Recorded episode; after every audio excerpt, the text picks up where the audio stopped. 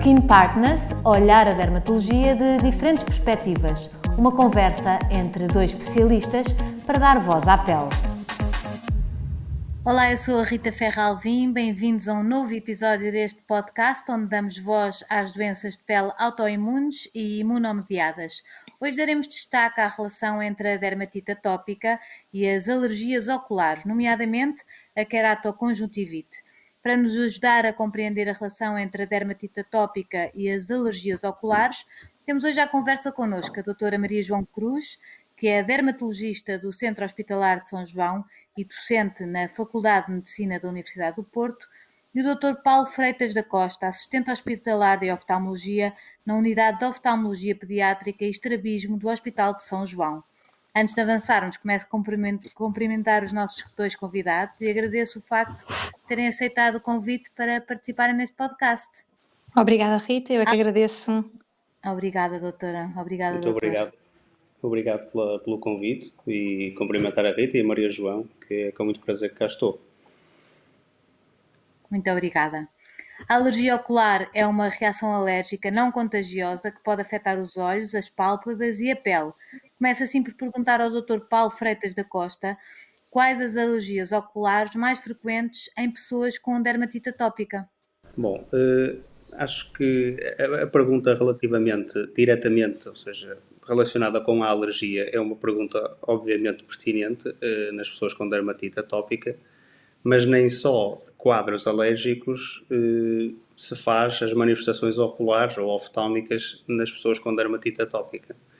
Eh, se quisermos começar com as alergias, nós, nós distinguimos as alergias em casos mais leves, como as, as conjuntivites alérgicas sazonais ou perenes, eh, e depois temos as conjuntivites um bocadinho mais graves, com, com um quadro imunológico diferente, que são as conjuntivites keratoconjuntivites vernais e a keratoconjuntivite atópica. Eh, e todas estas podem acontecer nas pessoas com dermatite atópica, umas com mais importância do que outras e umas com maior frequência do que outras. Eh, mas não temos só quadros alérgicos nestas pessoas, eh, nomeadamente as blefarites, que são as inflamações das pálpebras, que não são propriamente alérgicas, sem sendo as blefarites de contacto, as blefarites anteriores por disfunção ciliar, ou seja, das pestanas e da lamela anterior da pálpebra, e as blefarites posteriores por disfunção das glândulas do meiobómio acontecem eh, e, sobretudo nas crianças, muitas crianças que têm blefarites, quadros de blefarites, seja mistas ou anteriores ou posteriores, também têm dermatite atópica. Não quer dizer que todas tenham, mas essa é uma associação que acontece com alguma frequência.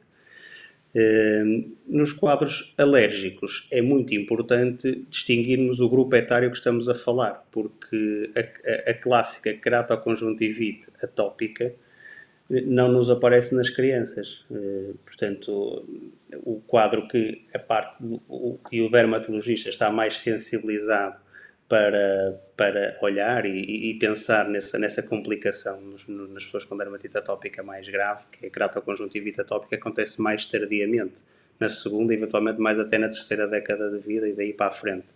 As crianças, por exemplo, quando estamos a falar das crianças, estou a falar de crianças com 6, 7 anos, às vezes mais cedo, mas na primeira década de vida, não têm keratoconjuntivite atópica, isso praticamente não aparece.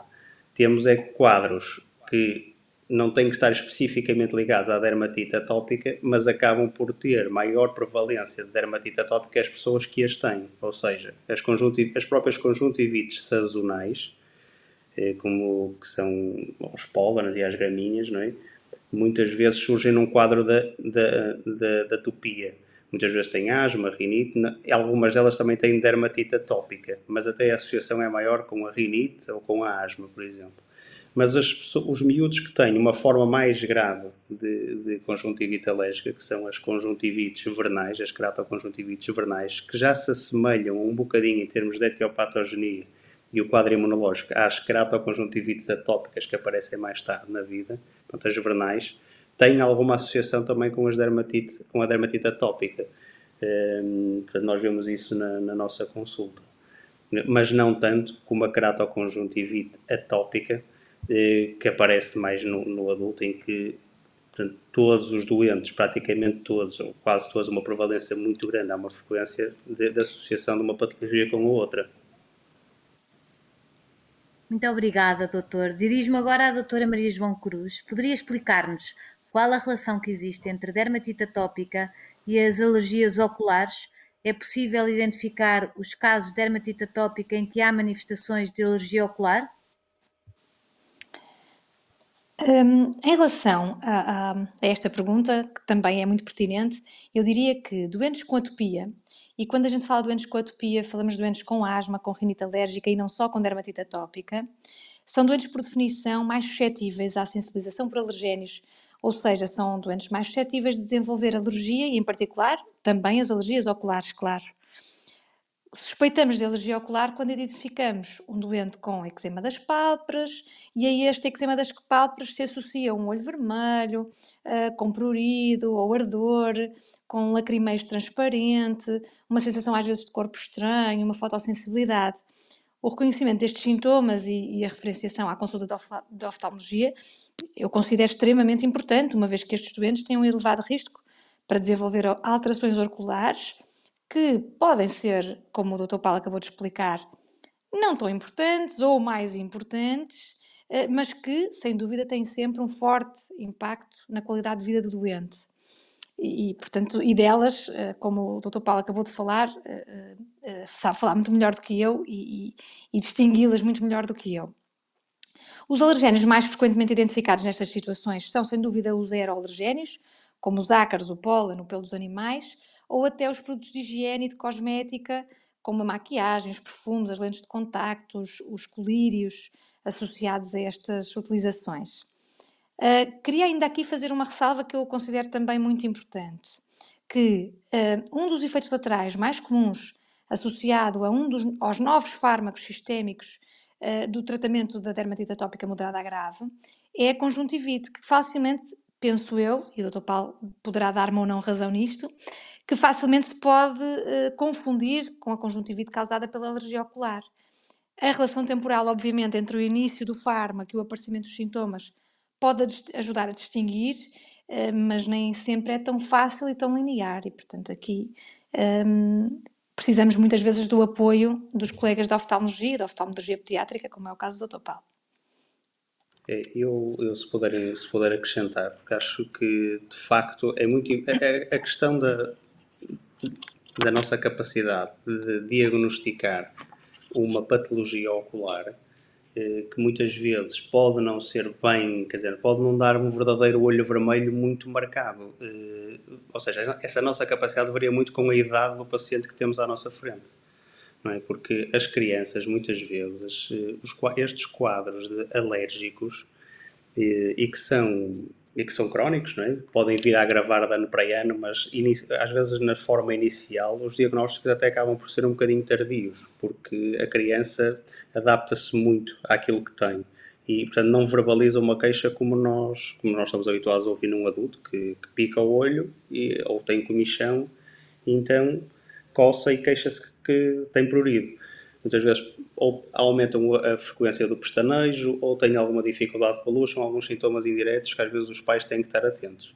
E, portanto, e também como a doutora Maria João disse, os quadros podem ser muito variáveis, sobretudo nas crianças. Ah, muitas vezes são, são o quadro que é, que é uma extensão da dermatite atópica na, face, é? que é um eczema, uma blefarite anterior, podem ser coisas simples de fácil gestão ou às vezes são quadros que, em que o olho vermelho de uma, de uma keratoconjuntivite vernal, por exemplo, numa criança, pode ser eh, subclínico. E, e, às vezes, quando, é, quando a manifestação clínica já aparece, já aparece com úlceras de córnea, às vezes já infectadas, e portanto é preciso estar, estar alerta para e referenciar, e a colaboração é importante. Muito obrigada aos dois. Uh, continuo consigo, Dr. Paulo Freitas da Costa.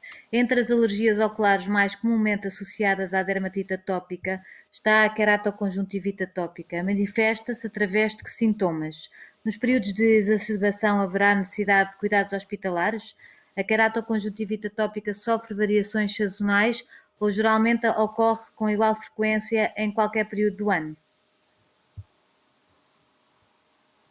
Bom, eh, de facto, a keratoconjuntivite atópica tem particularidades muito diferentes de todas as outras, ou seja, todas as outras será a conjuntivite alérgica banal, sazonal, é? ou a perene, mas que são conjuntivites de fácil gestão normalmente, uns mais, outros menos, e, e da keratoconjuntivite vernal, que também, tendo, tendo um estado imunológico basal durante todo o ano, sofre claramente períodos de exacerbação com na primavera e no verão. A keratoconjuntivite atópica, podendo ter alguma exacerbação anual, é um quadro que normalmente sofre pouca variabilidade, ou se essa variabilidade existe, não é assim tão previsível, não é? Portanto, é um, é um quadro mais eh, perene e que está e, e, cuja, e cuja uh, a etiopatogenia assim o justifica, pela, pelo tipo de resposta imunomediada que, que a caracteriza. E, e, claro, tem períodos de exacerbação, e esses períodos de exacerbação, portanto, eu diria que estes doentes uh, precisam sempre de cuidados hospitalares. Não, quando eu digo cuidados hospitalares, é precisam são seguidos na nossa consulta apropriada, superfície ocular, normalmente na, na, na, consulta de córnea e superfície ocular, porque não só não só uh, a gestão deste doente é difícil e, e, precisa normalmente de, de, de, fármacos que nós temos que introduzir mais ou menos, remover, como como imunossupressores, que podem, podem ir os corticoides ou outras coisas mais elaboradas, mas têm que ser sempre ser seguidos em consulta diferenciada, porque não só o controle da patologia de base, mas também das suas consequências implicam esse tipo de consulta, como estes doentes têm, podem vir a ter keratocones, que são ectasias, ou seja, que nós estamos, estamos habituados a ver muito relacionada não só nesta patologia como também outras, mas nos, nos quadros alérgicos devido ao, ao coçar continuado ano após ano do olho, portanto o ato de coçar o olho não é inócuo, portanto uma coisa é coçar de vez em quando, outra coisa é o ato de coçar mecanizado ao longo de anos, todos os dias, que leva a que a córnea sofra alguma alteração da sua, da sua forma e que predisponha a patologias de córnea que são portanto, alterações da sua forma, como o keratocone ou a desnascença marginal pelúcida. Outras, outras alterações que contribuem também para a baixa de visão, para além de, claro, obviamente, da, da, da doença de superfície ocular com uma, uma alteração brutal do, do, do filme lacrimal, são também a catarata, é, é, que é, é uma associação frequente com estes pacientes, e também a predisposição para infecções. Portanto, eles, estes doentes têm uma doença de superfície ocular, muitas vezes com fibra da própria, da própria, eh, da, própria, do próprio tarso e da conjuntiva, que acaba por criar neovascularização da córnea, com descamação epitelial da córnea, e essa descamação epitelial predispõe a uma colonização, a uma infecção na corneana com, muitas vezes com abscessos estafilocócicos, que são os mais frequentes por causa do, do bordo palpebral. E tem também, eh, muitas vezes, eh, quadros de herpes ocular devido à imunidade e, da, e daquilo que, que, que, nós sabemos que é, que, é, que é a predisposição para este tipo de infecções nestes doentes. Portanto, os sintomas mais frequentes são aqueles que acabam por ser mais genéricos, embora de uma forma mais vincada. Portanto, a baixa de visão, a sensação própria de olho seco, comichão, sensação de corpo estranho, dor ocular, dependendo da gravidade da descamação epitelial, e, portanto, são sintomas, são doentes que precisam mesmo de gestão cuidada por um oftalmologista, muitas vezes já treinado na gestão destes pacientes. Muito obrigada, doutor. Por último, endereço uma pergunta a ambos. A evicção dos alergénicos é suficiente para travar a cascata inflamatória? Nos casos em que há uma sobreposição de sintomas associados à dermatite atópica e de alergia ocular, como é feita a abordagem a estes doentes? Não sei se quer começar a doutora. Posso começar então, então eu. Um, obrigada, doutora. Obrigada. Uh, eu penso que, uh, tal como as, nas alergias cutâneas em geral, uh, apenas a evicção dos alergénios pode impedir a progressão da cascata inflamatória e das recidivas após um tratamento tópico ou até sistémico eficaz. E de, desta forma prevenir também as eventuais complicações que o Dr. Paulo acabou de falar. Uh, como fui referindo até aqui, o, dermatologista que segue estes doentes e que está habituado a ver estes doentes e que reconhece um doente com dermatite atópica sinais ou sintomas de conjuntivite, independentemente de serem associados à alergia ocular ou que até possam surgir, como falei há bocadinho, no contexto do efeito lateral dos atuais tratamentos sistémicos para a dermatite atópica grave, deve sempre referenciar o quanto antes à consulta de oftalmologia, é a minha opinião pelo menos, de forma a poder realizar um diagnóstico diferencial, hum, que nós dermatologistas suspeitamos, mas não temos a acuidade diagnóstica necessária que o oftalmologista tem, como é óbvio, e de forma também a ajustar terapeuticamente aquilo que nós também não temos a sensibilidade para fazer. Desta forma, só desta forma, podermos melhorar a qualidade de vida destes doentes e prevenir as potenciais sequelas.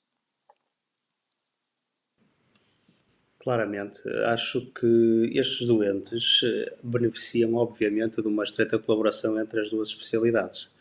Eh, e, e, eh, e claro, o dermatologista não é oftalmologista e o oftalmologista também não é dermatologista e, portanto, a gestão, de, de, apesar da patologia ser obviamente sistémica e estar relacionada, como não podia deixar de ser, a gestão do, do paciente às vezes pode, pode, não, pode não andar a par.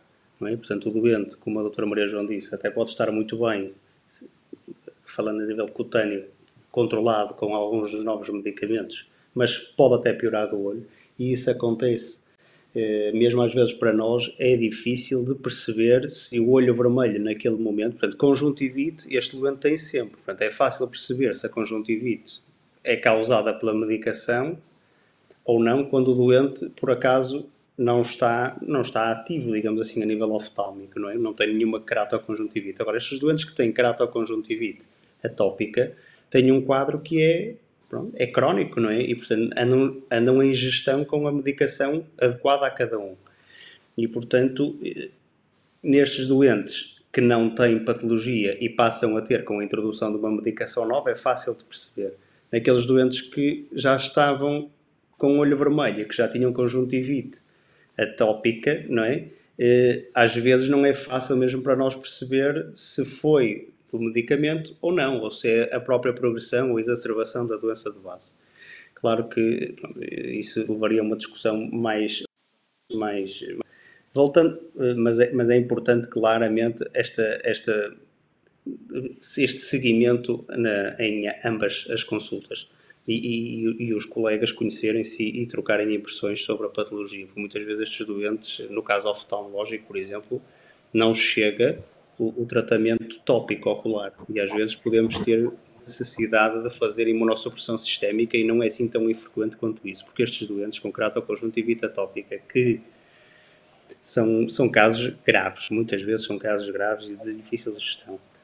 Eh, e por isso, recuando um bocadinho ao início desta pergunta, a evicção dos alergénios, sim, é importante, claro que é importante, mas normalmente não é suficiente. Portanto, os doentes que têm patologia e que precisam dos tais cuidados hospitalares e que precisam andar por nós seguidos regularmente, eh, estes doentes não chega só a evitar os alergénios, mas obviamente que é importante. Este, existe uma, um, uma progressão em degraus na, na nossa medicação que introduzimos e, essa, e, essa, e essa, esse percurso até ao último degrau na imunossupressão é muitas vezes frequente.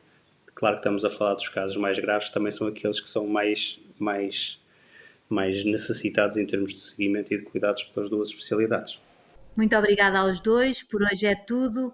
No episódio de hoje deste podcast procuramos perceber a relação entre a dermatite atópica e as alergias oculares. Contámos com a participação da doutora Maria João Cruz, dermatologista do Centro Hospitalar de São João e docente na Faculdade de Medicina da Universidade do Porto, e o Dr. Paulo Freitas da Costa, assistente hospitalar de oftalmologia na Unidade de Oftalmologia Pediátrica e Estrabismo do Hospital de São João. Agradeço também a companhia a todos os nossos ouvintes e contamos convosco para o próximo episódio. Até breve.